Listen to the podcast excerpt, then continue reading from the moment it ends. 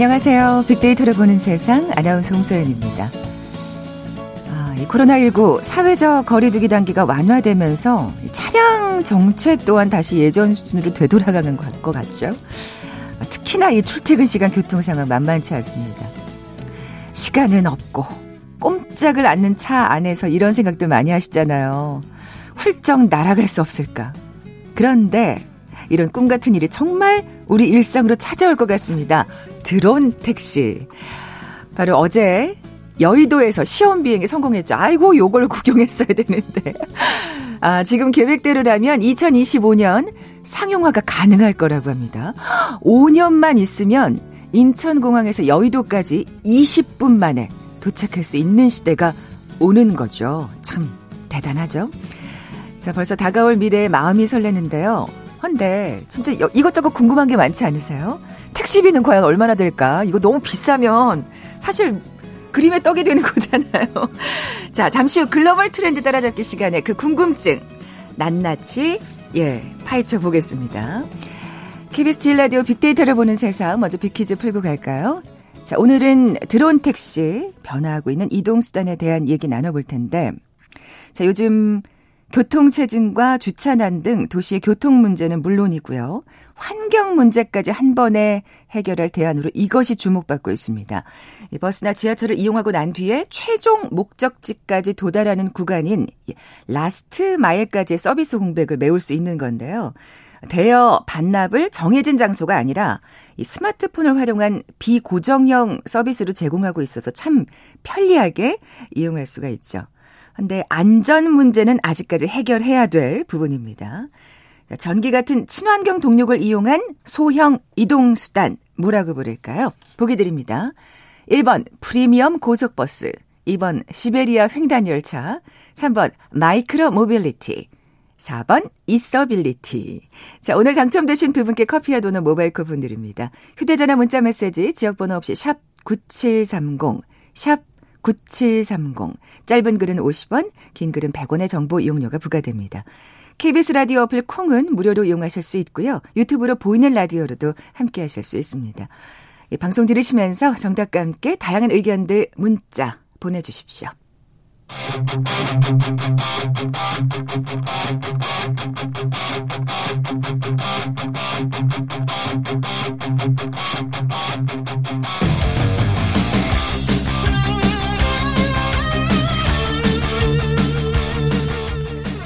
궁금했던 ICT 분야의 다양한 소식들 재미있고 알기 쉽게 풀어드리는 시간이죠. 글로벌 트렌드 따라잡기. 한국인사이트 연구소 김덕진 부소장 나와 계세요. 안녕하세요. 네, 안녕하세요. 김덕진입니다. 제가 이 뉴스를 보면서 아하. 야, 우리 김덕진 부소장님이 이번 주에 꼭 이 얘기 하겠구나. 아, 그럼요. 안 할 수가 없죠. 그러니까요. 네. 이게 웬일입니까? 드론 택시라니. 예. 이번 주 화제가 된 IT 이슈는 어떤 게 있을까요? 네, 드론 택시 음. 말씀하신 대로 서울 도심을 날았어요. 그래서 이 국토부와 서울시에서 도심 항공교통 실증 행사를 한 것인데 그 관련된 얘기하고요. 또 한 가지 전 이것도 과연 가능할까라고 생각을 했었는데 음. 제가 이 소식을 예전에 한 2016년도인가 이런 게 나옵니다라는 얘기를 했거든요. 근데 실제로 어그 그 정도의 성능은 아니지만 어쨌든 사람을 태우고 어떤 또 새로운 주행에 성공한 hyperloop라고 하는 게 있습니다. hyperloop요? 네. 이건 이제 우리나라 소식은 아니고 미국 소식이긴 한데 네. 이 소식까지 이따가 같이 전해드리도록 하겠습니다. 그래서 오늘은 약간 탈 것의 진화라고 그러네요, 할까요? 그러네요. 어. 음. 자, 그럼 먼저 드론 택시 얘기부터 해보겠습니다. 네. 제가 이 구경을 못한 게 지금 너무 안타까워요. 근데 아마 화면으로도 많이 보셨을 거예요. 그죠? 네. 아무래도 네. 어제 이제 많은 영상이나 뉴스들에서 나온 걸 보셨을 텐데 프로펠러 16개가 달린 드론이고요. 어. 그러니까 우리가 보통 이제 촬영용으로 하는 작은 드론과 다르게 아주 크기도 크고 이게 이제 7분간 한강 50m 상공에서 일대를 두 바퀴 돈 후에 이륙했던 곳으로 이제 안전하게 돌아온 것입니다. 안전해야죠. 네, 네 그러니까 이제 이게 어떻게 보면 어제 있었던 이제 행사인데 서울시랑 국토부가 도시항공교통 서울 실증 행사라는 걸 했습니다. 그러니까 실증이라고 하는 건 이제 실제로 증명할 수, 음. 뭐 증명한다는 의미인데, 그러니까 드론이 정말 사람도 나를 수 있는지에 대한 테스트였다. 라고 보시면 될 것 같습니다. 예, 예. 뭐 실제로 이제 지난 6월에는 뭐 강원도 영월에서 뭐 드론 전용 비행 실험장인데 거기서 뭐 농토 방제나 측지 조사, 뭐 물품 배송, 실종자 수색 등은 이제 말씀드린 대로 실증을 했거든요. 테스트를 네 했는데 아, 이제 그런 부분에서는 이제 역할을 하고 있고 그게 아니라 이제 사람도 태워서 이른바 드론 택시가 가능할 것이냐에 대해서 테스트를 해본 어떤 사례다라고 볼 수 있을 것 같습니다. 네, 지금 우리 조정현 프로듀서가 저한테 친절 하게 네. 모니터로 이 드론 택시의 실제 모습을 지금 화면으로 띄워줬는데 아. 아 이렇게, 이렇게 사방으로 원 모양으로 지금 그렇죠. 그러니까 프로펠러가 달린 거네요. 네, 맞습니다. 어. 실제로 이제 그 어, 하, 이제 50m 정도 해발을 이제 날랐던 이제 상공을 날수 10초 만에 이제 50m까지 떠요. 그리고 그 안에서 어, 움직이게 되는데 이번에 이제 실증한 드론은 중국의 드론입니다. 중국 스타트업 이항에서 만든 드론이고요. 어, 원래는 이제 조종사 한 명, 탑승객 한 명 모두 두 명이 탈 수 있는 기체고 음. 최대 220km까지 어, 실을 수 있고 최대 속력이 130km 그리고 최대 3,000m까지 날 수 있습니다. 그래서 오늘 이제 어제 있었던 실증은 안전성을 확인하는 거다 보니까 사람이 직접 타진 않았고요. 네. 그 대신에 20kg짜리 쌀포대 4개가 이제 태웠습니다. 그러니까 어. 쌀포대 4개니까 80kg죠. 건장한 남자 체격, 네. 남성 체격 그렇게 생각하면 예, 되겠네요. 맞습니다. 예, 예. 그리고 또 한 가지는 조작을 원래 안에서도 할 수 있는데 그게 아니라 통신망을 통해서 원격, 그러니까 바깥에서 조작을 한 거죠. 진짜 드론이네요. 네, 정말 무인 드론이라고 음, 볼수 음. 있을 것 같은데 그래서 이제 이런 조정을 따라서 이제 10초 동안 말씀드린 대로 어, 해발 50m 상공에 10초 만에 올라갔고 1.8km의 구강을 두 바퀴 돌아서 7분 동안 이제 어 돌았는데 실제로 보면 수직 이착륙이다 보니까 일단 활주로랑 같은 넓은 공간은 필요가 없었고 네. 그리고 이제 헬리콥터 같은 경우에는 아시겠지만 그 주변에 정말 소음이 크잖아요. 그렇죠. 근데 이거 같은 경우에는 어 기본적으로 한 20m 떨어진 곳에서 한 93데시벨 정도였는데 실제 이제 어제 내용들 찾아보니까 그 주변에서 이륙 장소에서 80m 정도 떨어진 곳에서 뭐 대화를 하거나 전화 통화를 하는데 아무 문제가 없었다고 그래요. 그렇군요. 네, 그만큼이나 이제 도심에서 실제로 좀 운영할 수 있는 부분이라고도 볼 수 있을 것 같은데 네. 아직까지는 이제 중국의 기체가 사용된 것이 우리 업체 중에서는 아직 뭐 이 정도 수준의 드론을 아직은 만드는 곳은 없습니다. 아, 이게 중국이 앞서가고 있다는 게 또 놀랍네요. 네, 그러니까 실제로 어. 드론 분야 같은 경우는 특히나 이제 이런 큰 드론 말고 작은 드론 있잖아요. 우리가 보통 이제 레저용이나 촬영용으로 띄우는 드론은 거의 100% 중국이 시장을 잠식하고 있다라고 설명드리기 그래요? 정확해요. 네, DJI라고 하는 회사가 워낙 이제 물량이나 여러 가지 기술을 가지고 밀어붙이는 부분이 있어서 그래서 오히려 우리 입장에서는 작은 드론이 아니라 이러한 그 큰 드론이나 사람을 실을 수 있는 드론 영역에 대해서 상당히 지금 집중하고 있는 거로 보시면 됩니다. 아, 그렇군요. 왜냐하면 이 예. 부분 같은 경우에는 실제로 전기차나 어떤 자동차가 가지고 있는 부품이나 프로세서랑 비슷하거든요. 음, 그러니까 우리나라 뭐 현대차나 아니면 한화 같이 이런 어떤 전장, 탱크 같은 걸 만드는 이런 곳에서 우리나라 한 2023년 혹은 2025년에 기체를 이제 선보 이겠다라는 야. 거였고 오늘은 이제 어제 행사에서는 이제 어떤 모형을 네네. 보여준 부분이 있습니다. 그렇군요. 네, 근데 또 이것보다 또 이제 더 중요한 것 자체가 그러면 왜 중국 건데도 우리가 이제 여기에서 이렇게 실증을 했느냐가 이제 중요할 수 있는데요. 드론만큼 중요한 게 뭐냐면요. 드론 관제 시스템이에요.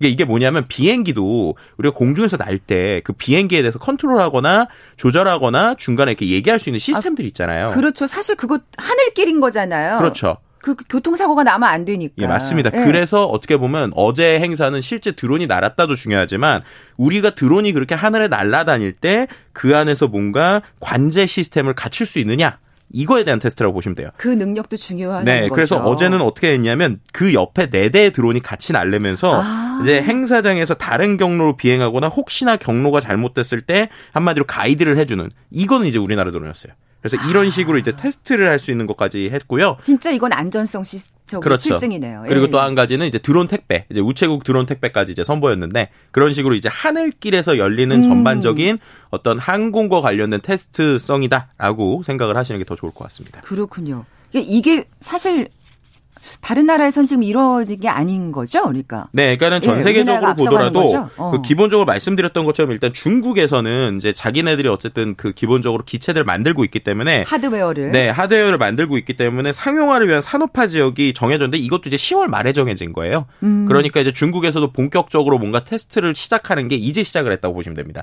그러니까 그런 관점에서 보면 우리나라 입장에서도 어떤 아직은 하드웨어나 기기들 같은 경우는 완성이 되지 않은 상황이지만 반대로 말하면 완성이 됐을 때 바로 시작할 수 있는 어떤 행정적인 절차, 법적인 절차, 그리고 실제 그게 날 때의 문제들 이런 것들이 먼저 논의되고 있는 상황이라고 보시면 돼요. 음. 그럼 이렇게 되면은 뭐 우리나라 기체나 혹은 다른 나라 기체들이 어느 정도 안정화가 됐을 때 네네. 오히려 우리나라 서울 도심에서 전 세계적으로 볼 때도 뭐 가장 빠른 혹은 뭐 첫 번째, 두 번째 수준으로 드론이 날아다니는 이런 모습을 볼 수도 있는 환경과 인프라를 만들고 음. 있다라고 해석을 드리는 게 정확할 것 같습니다. 네. 그 이거 전 세계적으로도 이건 관심이 높을 수밖에 없는 것 같아요. 그렇죠. 왜냐하면은 네. 특히나 이제 우리나라뿐만 아니라 전 세계적 전 세계적으로도 도심이라고 하는 또 이제 도시에 사람들이 몰리는 것들이 상당히 문제가 되고 있고 고질적인 교통 체증들이 다 있죠. 그러니까 그런 부분에서 결국에는 이 드론을 활용한다는 것인데요. 일단은 드론이 전기 동력을 이용하다 보니까 친환경적이다.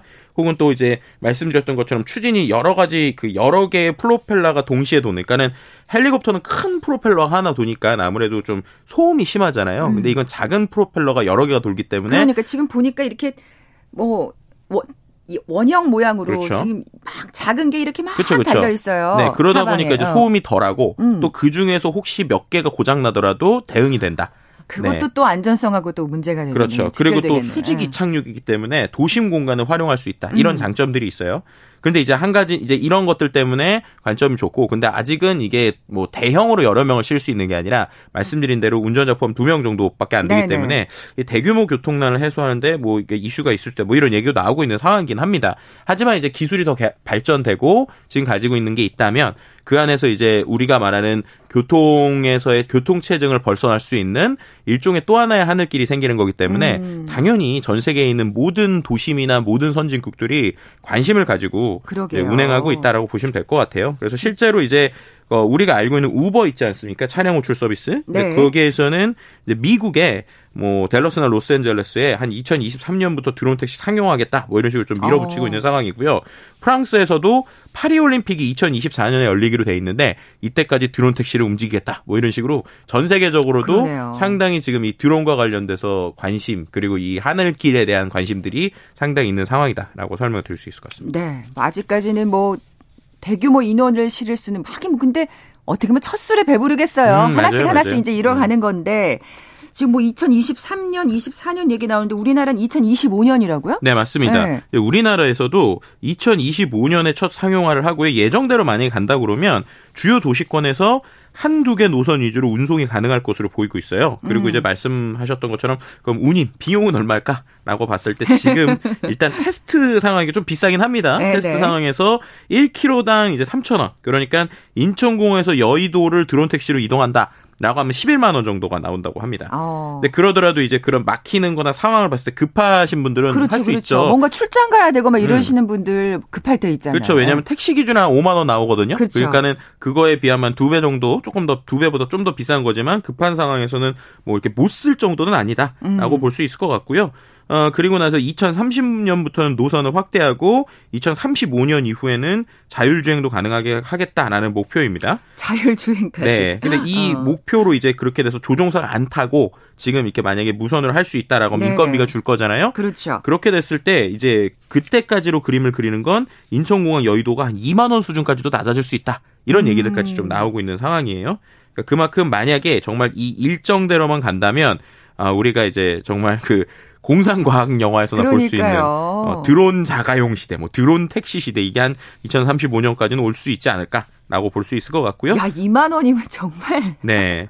놀라운 거죠. 예, 그러니까 예. 그만큼이나 이러다 보니까 또 이거에 위한 말씀드렸던 걸 규제나 아니면 법제화나 또는 고층 건물 옥상에 이제 뭔가 이착륙장이나 이런 것들이 있어야 되고 그렇죠. 안전 기준 같은 게 만들어져야 되잖아요. 그래야죠. 그래서 예. 그런 부분을 위해서 오히려 우리가 좀 빠르게 움직이겠다라고 하는 걸 좀 종합적으로 보여주는 음. 어떤 상징성 있는 어떤 행사 이게 이제 어제 행사라고 해석을 해볼 수 있을 것 같습니다. 네, 그러니까 뭐 인프라나 어떤 그 소프트웨어적인 부분은 그렇지만 어쨌든 놀랍게도 저는 오늘 처음 알았네요. 이 드론의 하드웨어만큼은 네. 중국이 세계 제1인자라는 거. 네, 맞습니다. 네. 그러다 보니까 좀 안타까운 게 예를 들면 국내에서 그러면 국내에서도 드론 산업을 활성화시키겠다는 얘기가 많았었잖아요. 음. 그런데도 그럼 우리나라 지금 드론 상황은 어떤가라고 봤을 때한 네. 가지 좀 안타까운 건 어, 중소기업들 중심이나 작은 기업들 중심으로 가다 보니까 기본적으로 어떤 제조를 할 때에 이른바 이제 그 비용 대비 혹은 대규모의 인프라가 필요한 부분에서 좀 약한 부분이 있어요. 네. 그리고 또 한 가지는 드론이 예를 들어서 만들어지면 그 만들어진 거를 많은데 수요가 있어야 되잖아요. 근데 아시다시피 우리나라는 비행 금지 구역이 상당히 많아요. 아무래도 우리나라가 이제 휴전 국가이기 그렇죠. 때문에 그죠? 그런 부분에 있어서 기본적으로 우리나라 시장도 좀 작고 음. 그러니까 이제 중국 입장에서는 레저용 드론이나 작은 드론을 많이 만들면 그 안에서 이제 전 세계 공장이라고 불릴 정도로 이제 가격 대비 성능비를 좀 맞출 수 있다라고 하는 특징이 있었고요. 그러다 보니까 이제 기본적으로 그 드론에 탑재되는 뇌나 여러 가지 것들에 대한 기술력들도 좀 밀리다 보니까 우리나라뿐만 아니라 전 세계에 있는 대부분의 드론 기업들이 특히나 이제 레저용이나 작은 걸 만드는 기업들이 결국에는 좀 어, 안타깝지만 중국의 중심으로 음. 흘러갔던 것입니다. 네네. 근데 말씀드렸던 것처럼 그 분야가 아니라 아예 사람이 타는 그러니까는 정말 큰 사이즈의 네. 그리고 보통 자동차보다 더 큰 사이즈에 만드는 드론은 또 다른 얘기라는 거죠. 음. 이거는 뭐 예를 들어서 기존의 레저용 드론은 잘못하다 뭐 떨어지거나 그러더라도 문제가 없는데 이거는 그런 게 아니라 정말 안전 수준과 여러 가지 것들을 고민을 해야 되잖아요. 네네. 네. 그래서 이 부분만큼은 지금 전 세계적으로 자세히 좀 살펴보면 스타트업들뿐만 아니라 자동차 기업들이 상당히 많이 들어오고 있어요. 그럴 네. 수밖에 없을 것 같아요. 그렇죠. 그러니까 뭔가 기반이 갖춰진 데가 네. 사실 어떻게 보면 또 대기업들 일이니까요. 맞습니다. 네. 그래서 우리나라뿐만 아니라 유럽이나 미국에서도 전기차를 만들 수 있는 인프라가 있는 어, 자동차 기업들이 여기서 들어오면서 이거는 어떻게 보면 중소기업이 아니라 대기업이나 기술 집약의 싸움으로 가고 있거든요. 또 다른 싸움이군요. 네, 그렇기 네. 때문에 이 부분에 있어, 있어 서만큼은 우리나라도 경쟁력이 있다. 그러다 보니까 우리나라의 뭐 현대차나 말씀드렸던 뭐 여러 뭐 전장 회사나 이런 곳들도 우리가 이 부분만큼은 좀 전 세계에서 패권을 노려보겠다. 선점하겠다. 네, 라는 생각으로 지금 되고 있는 상황이라고 보시면 될 것 같습니다. 음, 거기에 출발선만큼은 지금 음. 어떻게 보면은 중국보다 앞서 있다고 볼 수도 있겠네요. 그렇죠. 예, 그래서 예. 이제 또 한 가지 좀 희망적인 건 지금 이제 오늘 시연됐었, 어제 시연됐었던 중국 이항사의 유인드로는 날개는 없어요. 프로펠러만 있고 말씀하신 대로 이렇게 네네. 동그란 모양의 프로펠러만 있잖아요. 음. 근데 이제 지금 뭐 현대나 하나에서 만드는 거 거기에 날개도 같이 달려 있거든요. 음. 그렇게 되면 뭐가 되느냐? 지금 드론은 그 최대 속도가 130km밖에 안 돼요. 네. 근데 이제 지금 우리나라에서 만들고 있는 드론들은 만약 이제 만들어진다라고 하면 한 시속 300km까지도 아. 속도를 낼 수 있게 제작 개발이 되고 있습니다. 네. 그렇게 되면 아까 계속 우리가 쉽게 설명드린 인천공항에서 여의도까지 15분에서 20분이면 돼요. 어, 무슨 네. KTX 수준으로 막 빨리 달리는군요. 그렇죠. 그러면 이제 예를 들어서 어 제가 막 급하게 해외 출 지금 코로나 때문에 안 되지만 만약에 해외 출장을 네네. 갔다가 음. 제가 갑자기 생방 섭외가 왔다. 그럼 이제 이거 타고 20분 만에 내려와서 바로 또 예, 생방하고 아니 몇 년 뒤에 아 김독진 부소장님 네. 어 지금 드론 택시 타고 왔어요. 네, 아니면 얘기를... 드론 현장 중계 연결로 이렇게 할 수 있는 어... 이런 것들 되지 않을까. 그러니까 정말 중요한 거는 말씀 계속 드린 것처럼 이게 막 미래의 일이거나 공상과학의 영역이 아니라 그러게요. 이제는 우리가 사는 동안에 이러한 새로운 세상들을 볼 수 있는 것들이 열리고 있다.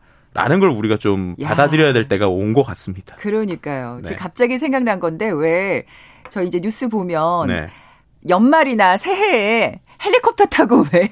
아, 맞아요, 뭐, 맞아요. 왜 태백산도 가고 뭐 이러면서 막 그 뭐 성묘객들이라든지 뭐 음. 이런 거 추석 때도 그렇고 왜 그 풍경을 찍잖아요. 그쵸. 하늘에서. 근데 이제 더 이상 헬리콥터 안 타도 되겠구나. 아, 그렇죠. 이제 드론이 드론, 날아다니면서 네, 여러 가지를 네. 볼 수도 있고. 그러게요. 그렇게 되면 이제 두두두두두두 소리만 들어가는 게 아니라 밑에 있는 사람 안녕하세요 이런 어, 소리가 들릴 수도 있는 뭐 이런 기술들도 늘어날 야. 것 같습니다. 참 이럴 때 어르신들이 항상 얘기하잖아요. 오래 살고 볼 일이야.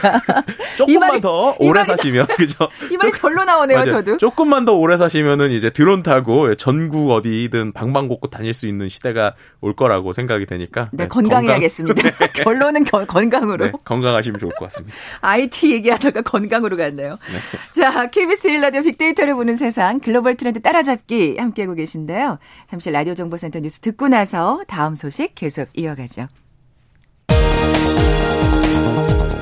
국내 코로나19 신규 확진자가 143명으로 닷새 연속 100명을 넘어섰습니다. 내일부터 서울 전역 실내외 시설에서 마스크를 쓰지 않으면 10만 원 이하의 과태료가 부과됩니다. 문재인 대통령은 오늘 조 바이든 미국 대통령 당선인과 첫 전화 통화를 하고 가능한 조속히 만나기로 했다고 청와대가 밝혔습니다.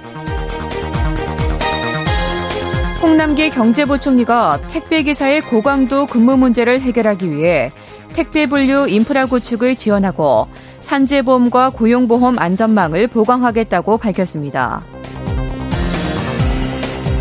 채널A 사건 수사 도중 한동훈 검사장에 대해 독직 폭행을 한 혐의로 정진웅 광주지검 차장검사가 기소됐었는데 기소가 적정했는지 조사하라고 추미애 법무부 장관이 대검 감찰부에 지시했습니다.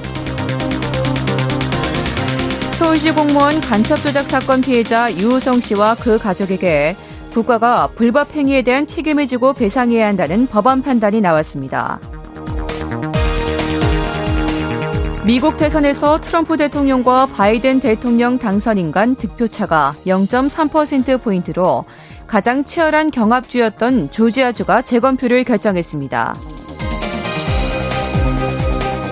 원달러 환율 하락 영향으로 지난달 한국 수출품 가격이 2.6% 하락해 약 2년 만에 최대 하락폭을 나타냈습니다. 돌봄 전담사 단체들이 2차 돌봄 파업을 예고하며 교육당국이 긴급 현안 대책회의에 적극적으로 나설 것을 촉구했습니다. 환경부사나 국립공원공단은 겨울철 산불 예방을 위해 국립공원 107개 탐방로를 오늘 16일부터 다음 달 15일까지 통제한다고 밝혔습니다. 지금까지 헤드라인 뉴스 정원 나였습니다.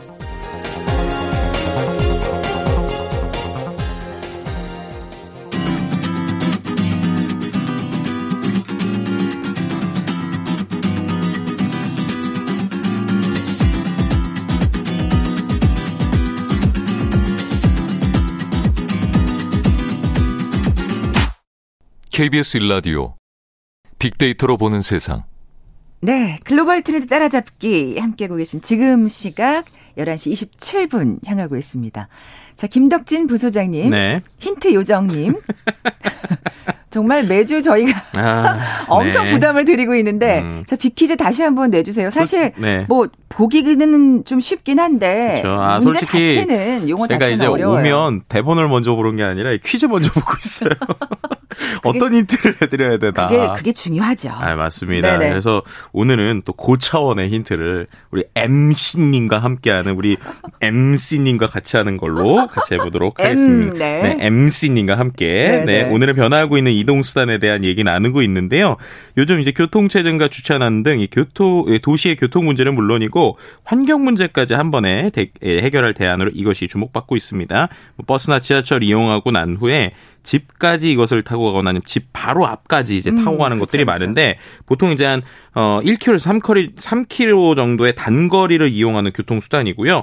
뭐 요즘에 전동식 킥보드, 뭐 전기 자전거, 초소형 전기차 등이 있습니다. 음. 안전 수칙 꼭 지키셔야 아, 돼요. 요즘 이게 사고가 좀 네, 이거 자칫 잘못하면 정말 사망까지도 네. 할수 있는 뭐 속도도 상당히 빠르고 위험하기 때문에 꼭 안전 수칙 헬멧 잘 쓰셔야 되고요. 전기 등의 친환경 동력을 이용한 소형 이동 수단을 맞춰 주시면 됩니다. 네, 우리 MC님과 함께하는 네 1번 프리미엄 고속버스, 2번 시베리아 횡단 열차, 3번 micro mobility, 4번 이서빌리티. 애쓰셨어요. 민태정님. 자, 정답 아시는 분들, 저희 빅데이터로 보는 세상 앞으로 지금 바로 문자 보내주십시오. 휴대전화 문자 메시지 지역번호 없이 샵 9730, 샵 9730. 짧은 글은 50원, 긴 글은 100원의 정보 이용료가 부과됩니다. 이렇게 애쓰셨는데 많은 분들이 정답 보내주실 겁니다. 네, 맞습니다. 자, 뭐, 우리나라에선 드론이 날았고요. 네. 저 미국에서 아까 음. hyperloop라고 하셨죠? 네, 맞습니다. 이건 뭔가 지금 또 궁금하네요. 맞습니다. 이제 예. 아까 하이퍼루프, 그러니까 우리가 막 130km 공중에 달린다 막 이런 거에 와 놀랍다 뭐 300km 이랬잖아요. 네. 아, 이 친구라고 그럴까요? 이 녀석은 네네. 이론상으로만 되면 시속 1200km까지 생각을 합니다. 이거 이거 괜찮은 걸까요? 그래서 뭐 이거야말로 정말 영화 같은 얘기네요. 네. 뭐 드론 타면 멀미 나냐 이게 아니라 이거는 사람이 잘못하면 죽는 거 아니냐 이렇게 느낄 수도 있을 것 같은데요. 일단은 아. 이런 게 이제 미래의 곧 이제 교통수단 후보로 이제 주목받고 있는 것이고요. 전 진공 튜브 튜브형 자기 부상 초고속 열차인 하이퍼루프가 어쨌든 어 연구 개발 시작한 지 7년 만에 첫 유인 시험, 그러니까는 사람이 직접 타서 네네네. 네, 네. 하는 와. 주행에 성공을 했는데 뭐 아직까지 뭐 말씀드렸던 것처럼 1200km 이 수준은 아니고요. 짧은 거리의 속도도 그런 빠른 편은 아니지만 어쨌든 처음으로 사람을 태워서 달렸다는 점에 의미가 있습니다. 아이고. 네, 이 hyperloop를 개발하고 있는 Virgin Hyperloop라는 회사가 어, 이제 현지 시간 8일 이제 미국에 있는 네버다주 라스베가스에 있는 테스트용 loop에서 말씀드린 것처럼 첫 유인 주행 시험에 성공한 것이고요. 이미 주행 테스트 한 400번 정도 했어요. 음. 사람이 탄 건 이번이 처음이다 보니까 의미가 있는 네, 의미가 있는 상황인 것같습니다 진공 튜브형 자기 부상 초고속 열차. 야, 네. 어렵습니다. 이 하이퍼루프에 대해서 좀 자세히 설명을 해 주세요. 네, 간단하게 설명드리면 우리가 보통 진 이제 그건 들으셨죠. 자기 부상 열차. 그러니까요. 그러니까 자기 예, 예. 부상 열차라고 하면 이렇게 떠 있는 거잖아요. 살짝 떠 있는. 네, 근데 예. 그거랑 진공이 합쳐진 거예요. 어. 그러니까는 자기 부상 열차가 있는데 그 자기 부상 열차가 움직이는데 공기가 없는 겁니다. 어. 이게 왜 중요하냐? 우리 과학 시간에 혹시 배우셨는지 모르는데 속도를 낼 때 가장 방해되는 게 마찰하고 저항이에요. 그렇죠. 공기 저항. 그렇죠. 근데 마찰을 없앤 게 이제 진공 자기 부상이잖아요. 자기 부상. 음. 그런데 거기다가 저항을 없애는 게 진공으로 아예 바람을 빼는 겁니다. 그러니까 빨라질 수 있는 거군요. 그렇죠. 그럼 이렇게 되면 원리는 뭐랑 똑같은 거냐면 우리가 총알을 쏘면 총을 탕 쐈을 때 이게 나선으로 쫙 돌면서 가잖아요. 네네. 근데 만약에 그 총을 뭔가 우리가 그 예를 들면 우주에서 공기가 없는 데서 총을 쐈다. 라고 하면 이게 끝도 없이 계속 속도가 빠르게 가겠죠. 아, 네네. 없으니까. 네네. 그런 관점으로 결국에는 기본적인 컨셉을 잡는 거고요. 우리가 비행기가 다른 교통수단보다 빠른 이유가 공기가 희박한 고도 7,000m 이상에서 운행을 하기 때문에 공기에 대한 저항을 받지 아. 않는다는 것이죠. 그리고 마찰도 그렇군요. 없기 때문에 그런 식으로 비행기처럼 공기의 저항이나 마찰 저항을 없애기, 없애기 위해서 진공 터널 내에서 지상에서 살짝 띄운 상태로 운행을 하는데 운행하면서 말씀드린 대로 공기도 빼는 이른바 이제 아진공 상태라고 하는데 그 상태가 돼서 공기를 모두 빼서 팡 치고 날아가는 원리로 세상에. 기차를 거의 쏘는 겁니다. 그러니까 기차가 운전한다기보다는 기차를 총알 쏘듯이 나가는, 네, 어. 팡 나가게 되는 이런 상황이라고 보시면 될 것 같고요. 이게 진짜 무슨 이론, 그러니까 이론으로는 정말 가능한 거죠. 근데 네네네. 이걸 실제로 운행을 한다니까 진짜 놀라운 거네요. 그렇죠. 네. 거기다 또 한 가지 또 뭐랬냐면 이게 그런 공중에나 아니면 우리가 있는 뭐 예를 들면은 KTX 같은 이제 철길에 이론상으로 생각하면 튜브가 있고 그 튜브에 공기가 빠진 튜브가 아. 쫙 길게 있는 네, 거잖아요. 네, 네, 지금 막 그 영화 속 장면처럼 그렇죠. 생각이 나네요. 그럼 예. 이제 거기다가 얘기하는 게 그 긴 튜브 위에다가 태양열을 이제 붙여서 네. 실제로 거기에서 움직이는 에너지들을 지붕의 태양광 패널을 통해서 또 모으겠다는 컨셉까지 가지고 있습니다. 그렇게 되면 에너지도 거기서 모으니까 네, 네. 요금제를 절약하고 네. 그 안에서 이제 실제 뭐 어, 어떤 남은 전력과 재판매에서 한 6년에서 8년 사이에 투자비를 회수할 수 있다. 뭐 이런 얘기들까지 이야. 지금 그림은 어쨌든 그리고 있는 상황입니다. 야, 정말 이게 가능해? 이런 생각이 드는. 네. 아니 지금 이건 드론보다 한 단계 진짜 사실 더 한 단계가 아니라 열 아, 단계는 그, 그런 넘어가는 거, 거죠. 그, 그렇죠. 네네네. 그렇죠. 근데 이게 지금 우선은 사람을 태우고서 한번 테스트에 성공했단 말이에요. 그렇죠. 언제쯤 가능해질 것 같으세요? 그러니까 실제로 네. 이거 자체가 언제 될지는 솔직히 잘 모르겠습니다. 왜냐면 아직은 좀 이슈가 많아요. 음. 예를 들면은 이게 튕겨나가는 것도 중요하지만 브레이크를 잘 잡아야 되잖아요. 그런 제어. 아, 그러네요. 그죠? 결국엔 쓰긴 서야 되니까. 그렇죠. 그리고 또 철도를 따로 깔아야 되니까 이게 아, 경제적인 이슈도 그렇죠. 있고요. 그 다음에 혹시나 이게 그 진공 상태인데 구멍이 하나라도 생겼다. 라고 하면 글로 바람이 확 들어갈 수 있잖아요. 그럼 엄청난 또 이 사고가 생기는 맞습니다. 거죠. 이제 어. 그러다 보니까 이게 뭐 쇼가 아니냐 뭐 여러 가지 얘기가 나오고 있는데 그럼에도 불구하고 사람들이 이 지금 어 이 기술에 대해서 상당히 집중하고 관심을 갖는 이유가 이 기술의 시초가 누구냐가 되게 중요합니다. 음. 이 기술을 처음으로 얘기하고 시초가 바로 그 일론 머스크입니다.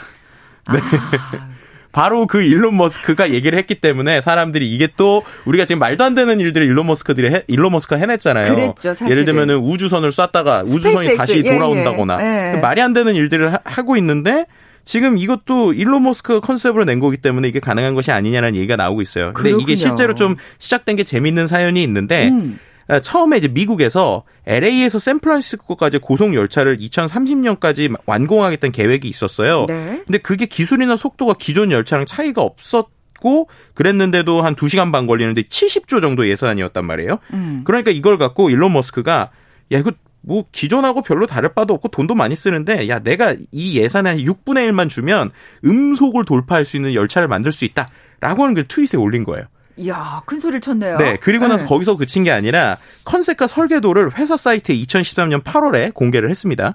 그랬더니 이제 호기심 많은 투자자나 연구자들의 참여가 이제 쇄도를 했는데 근데 거기서 끝난 게 아니라 실제로 그 제안을 들은 오바마 대통령, 그때 오바마 대통령이었거든요. 한번 만나서 얘기해 보자. 그래서 90분 동안 독대를 했어요. 어. 그리고 나서 그것에 대한 이제 구체화를 시작했는데 일론 머스크가 다른 일 때문에 바쁘잖아요. 음. 그래서 어떻게 했느냐? 자기가 생각하고 있는 컨셉이나 설계도나 모든 정보들을 다 오픈했습니다.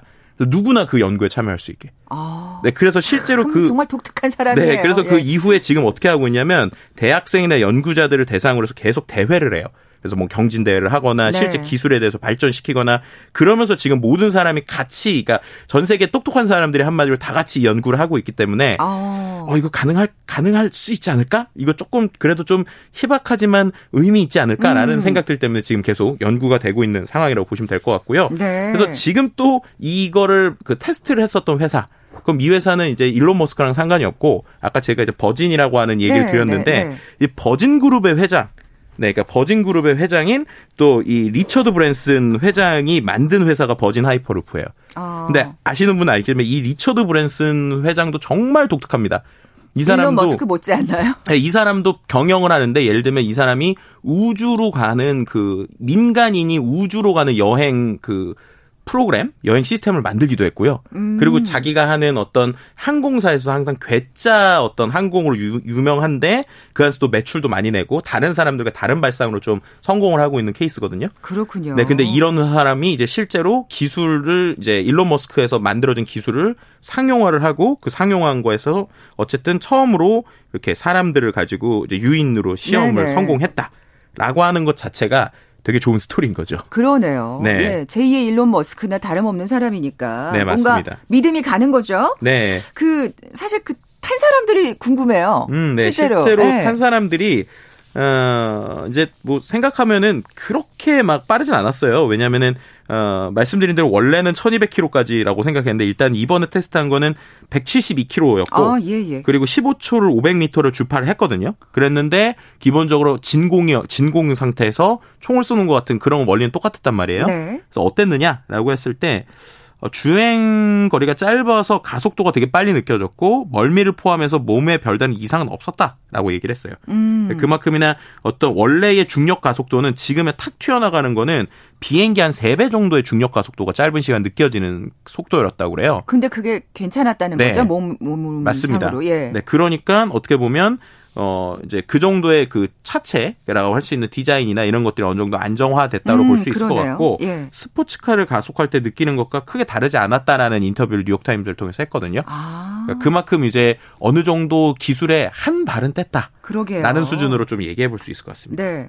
이게 그러니까 이번 시연은 그러니까 그 버진 하이퍼 루프에서 한 거죠? 그렇죠. 그 해- 아까 회장님 네, 성함이 네, 네. 뭐였죠? 리처드 브랜스, 네, 네네. 리처드 브랜슨. 그 일론 머스크하고는 이제는 사실 어떻게 보면 이분이 어떻게 보면은 일-. 아, 그러니까 말씀드린 네. 대로 일론 머스크는 계속 이 기술에 대해서 아이디어가 있으면 계속 오픈하고 있고요. 음. 그리고 계속 테스트를 하면서 이 회사 말고도 다른 회사들에서도 이런 게 많이 만들어지길 원하고 있어요. 참 그런 그런 어떤 자세는 참 좋은 것 같아요. 그죠? 네, 맞습니다. 그래서 실제로 국내에서도 음. 하이퍼루프를 개발을 하고 있습니다. 그러니까 아. 한국철도기술원에, 기술원에서 한국판 하이퍼루프인 하이퍼튜브를 개발을 하고 있고 실제 이제 지난 9월 17일부터 속도 시험을 시작을 했습니다. 그래서 뭐 짧긴 하지만 시험 장치에서 어 0.001 기압에서 시속 714km까지 테스트를 성공했다고 그래요. 이건 당연히 사람이 탄 건 아니고 네네. 작은 컨셉이긴 하지만 네네. 이제 그럴 정도로 많은 아이디어들이 퍼지고 있는 상황이다라고 볼 수 있을 것 같고요. 그 사실 어떻게 생각하면 그 일론 머스크의 씨앗에서 사실 맞습니다, 시작된 맞습니다. 거네요. 네. 그래서 아. 정말 언제가 될지 모르지만 시속 1200km면요. 서울에서 부산까지가 16분이에요. 동네 마실 가듯이. 맞습니다. 야. 언제가 이거는 정말 우리 살아 있을 때 될지 안 살- 될지 모르겠어요. 어, 정말 네. 오늘부터 달리기 해야겠어요. 더 오래 뭔가- 사시면 좋을 것 같습니다. 그러니까 이걸 꼭 보고 우리 진짜 죽도록 합시다. 네.